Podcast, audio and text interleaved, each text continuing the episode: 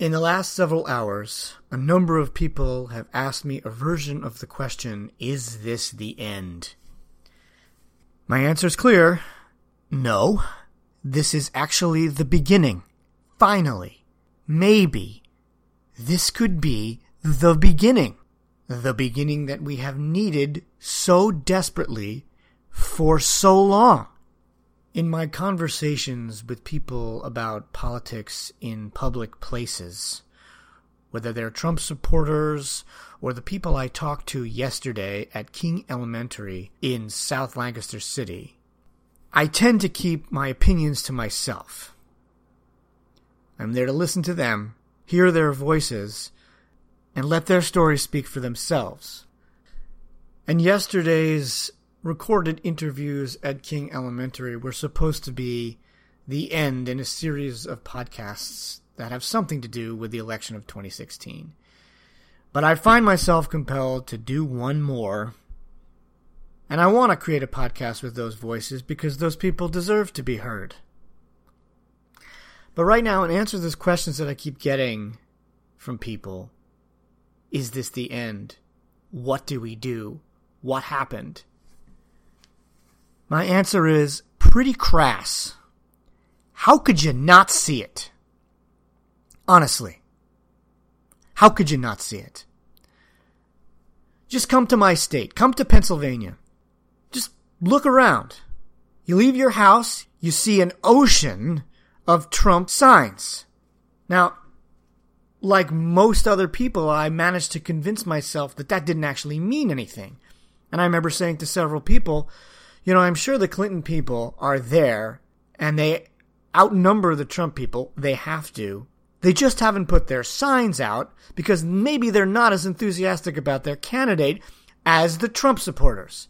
Well, the evidence was clear. It was blitheringly clear right in front of us, all those signs.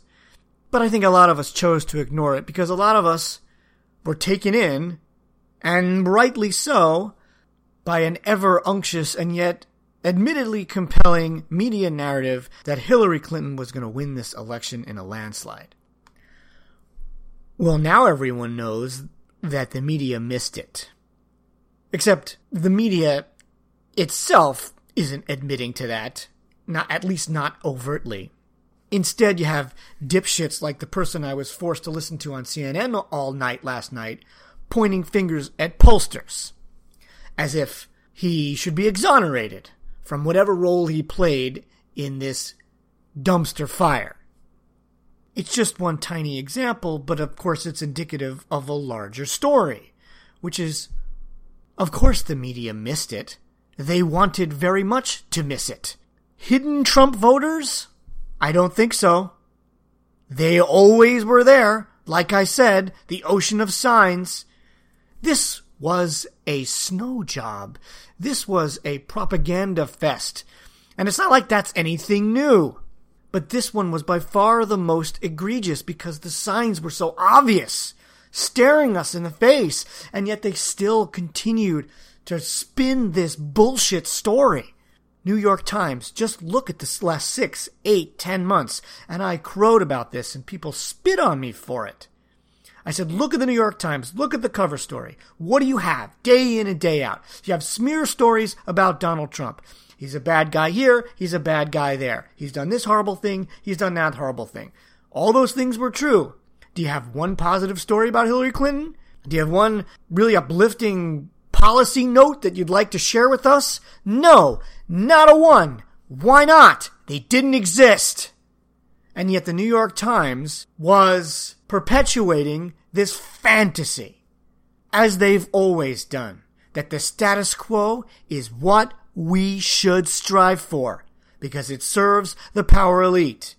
That's what the New York Times stands to do, folks. It's been there doing that for decades. Maybe now you see it. So you could say, as the media is saying about itself, oh, they missed it. Oh, we missed it. They didn't miss it.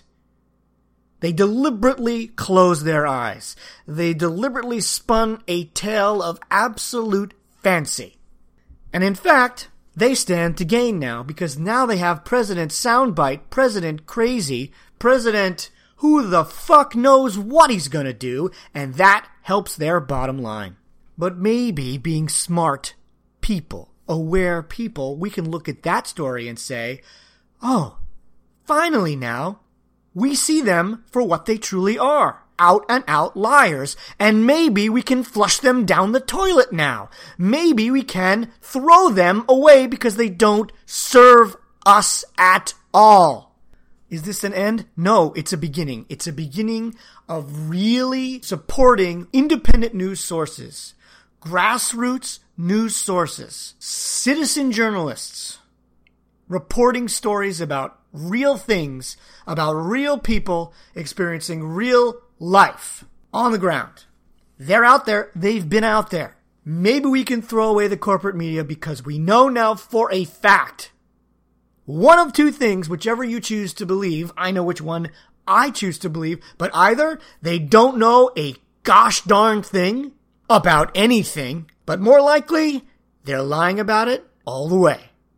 In either case, when you're faced with that as your choice for where you get your news, I would say there's only one thing to do flush them down the toilet. This isn't the end, it's the beginning because maybe, just maybe, this insular, largely white liberal elite will get the wake up call that it so desperately has needed. That contingent is so shocked today, so shocked. They, they, they simply can't believe what they've experienced. Their commitment to neoliberalism and market capitalism gets vindicated every four years, whether they know it or not. Their ability to bellyache about a Bush presidency or exult in an Obama presidency and a potential Clinton presidency, crowned as she was long before the election, is proof of that.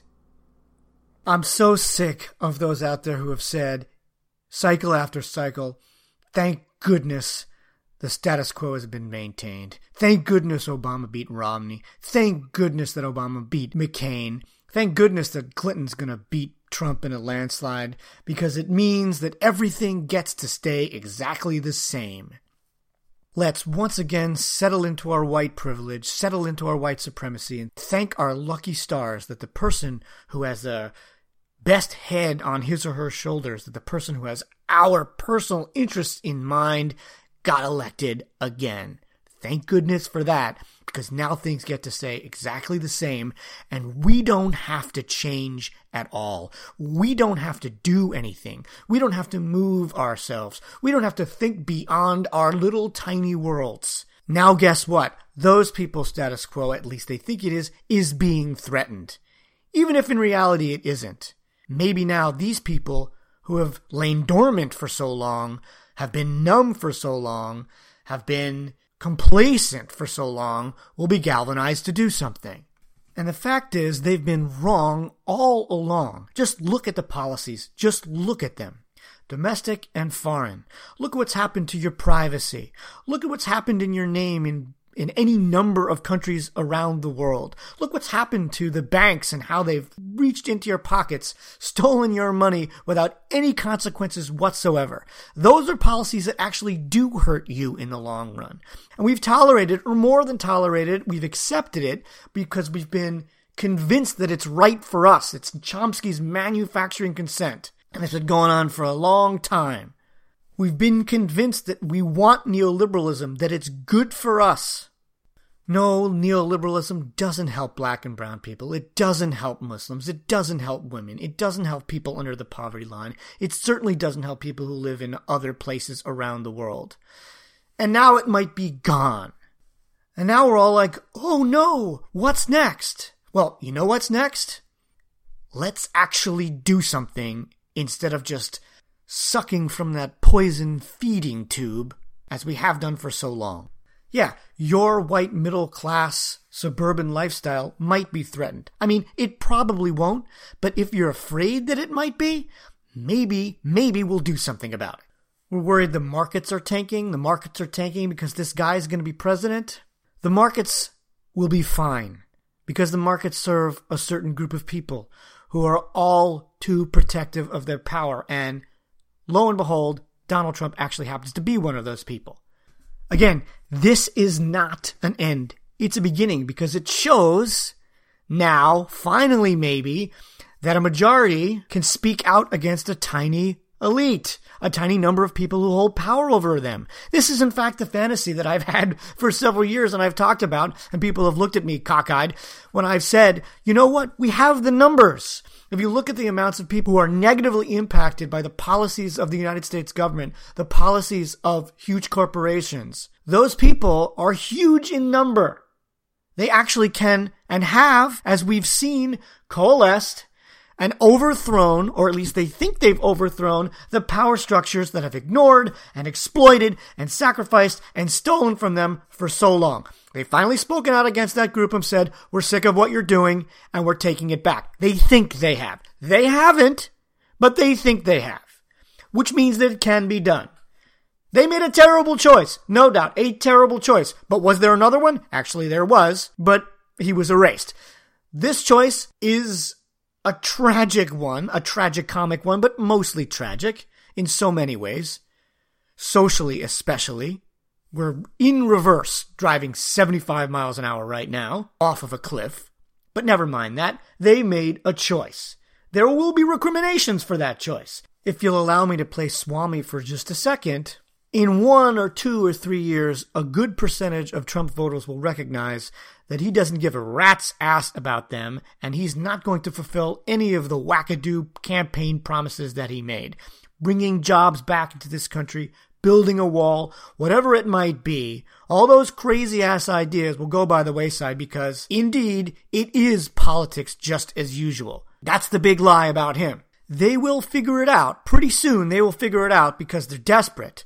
You can't blame them for wanting to make a change because some of them have a lot at stake. A lot at stake.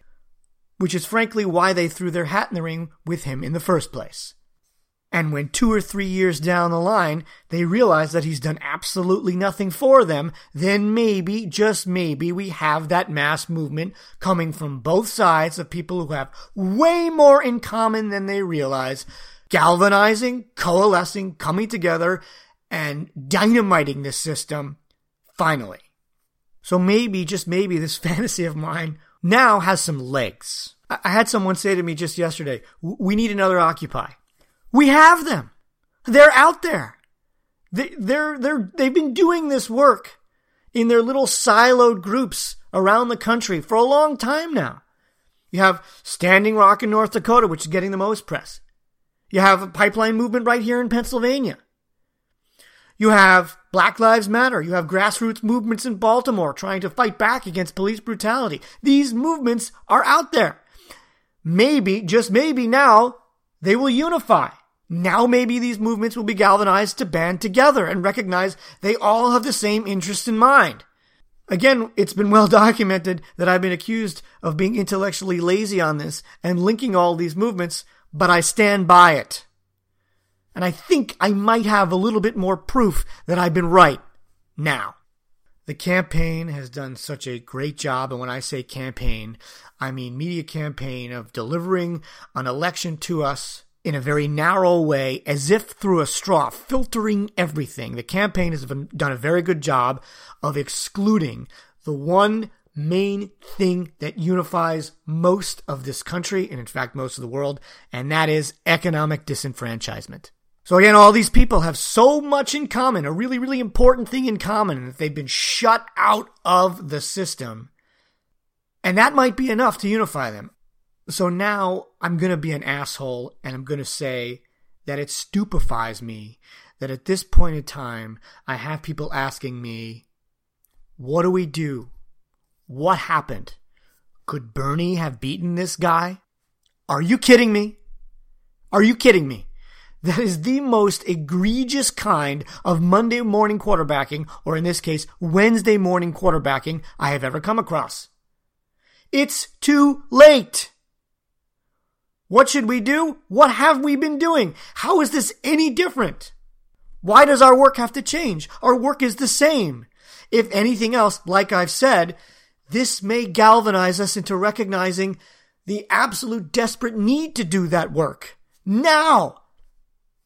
But again, it's, I suppose it, it, it shouldn't be absurd to me that people are staring dumbfounded out their windows this morning and asking, how did this happen and what do we do now?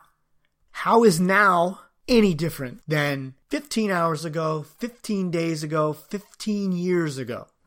And I've, I've said this a hundred thousand times. The one issue that you have heard nothing about this campaign, the previous campaign, the one before that, going back 12, 16, 20, 24 years, you have not heard a single word spoken about the greatest threat to the human race and all the creatures on this planet and the planet itself potentially. You have not heard one word about that. That's been out there for a long, long, long time.